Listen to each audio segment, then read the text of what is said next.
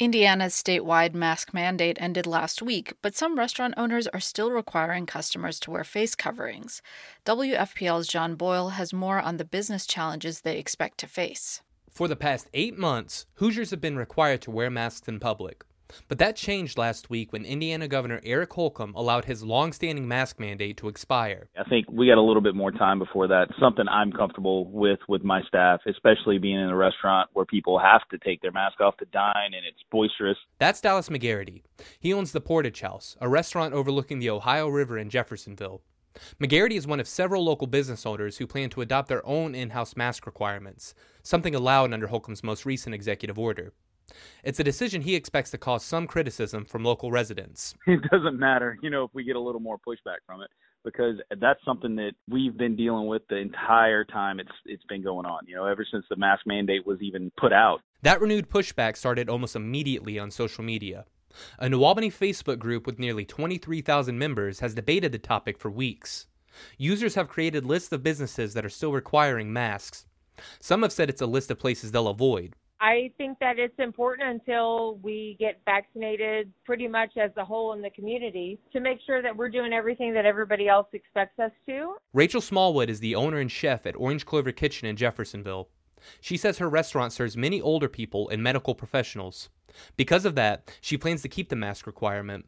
She'll also continue to limit indoor seating, even though the state no longer has capacity restrictions. They come in here and they can have a nice lunch. They can feel safe. They know that their servers are wearing their masks. For Joe Phillips, it's a matter of safety for his employees, too. Phillips owns Pints and Union in New Albany.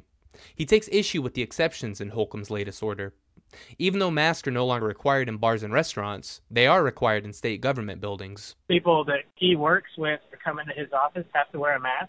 I don't know why we're any different. I think it's great that his staff and, and himself will be safe, but I feel that my staff and myself should also be safe. Like McGarity, Phillips knows there will be pushback.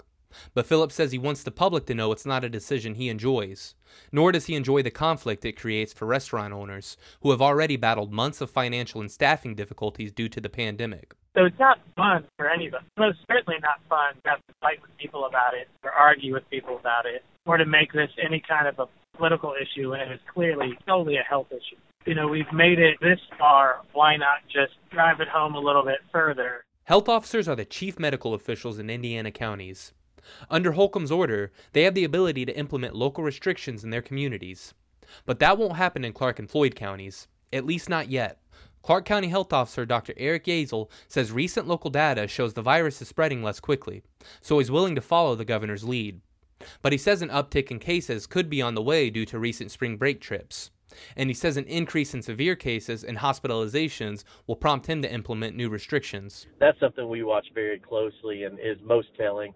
If we see a trend, a positive trend in that direction, that tells us that we need to, to be more aggressive in a in a timely manner. In Indiana, there were only four days with more than 1,000 daily COVID 19 cases in March. But just in the weeks since the restrictions were lifted, five days have each surpassed a thousand new cases. I'm John Boyle in Louisville.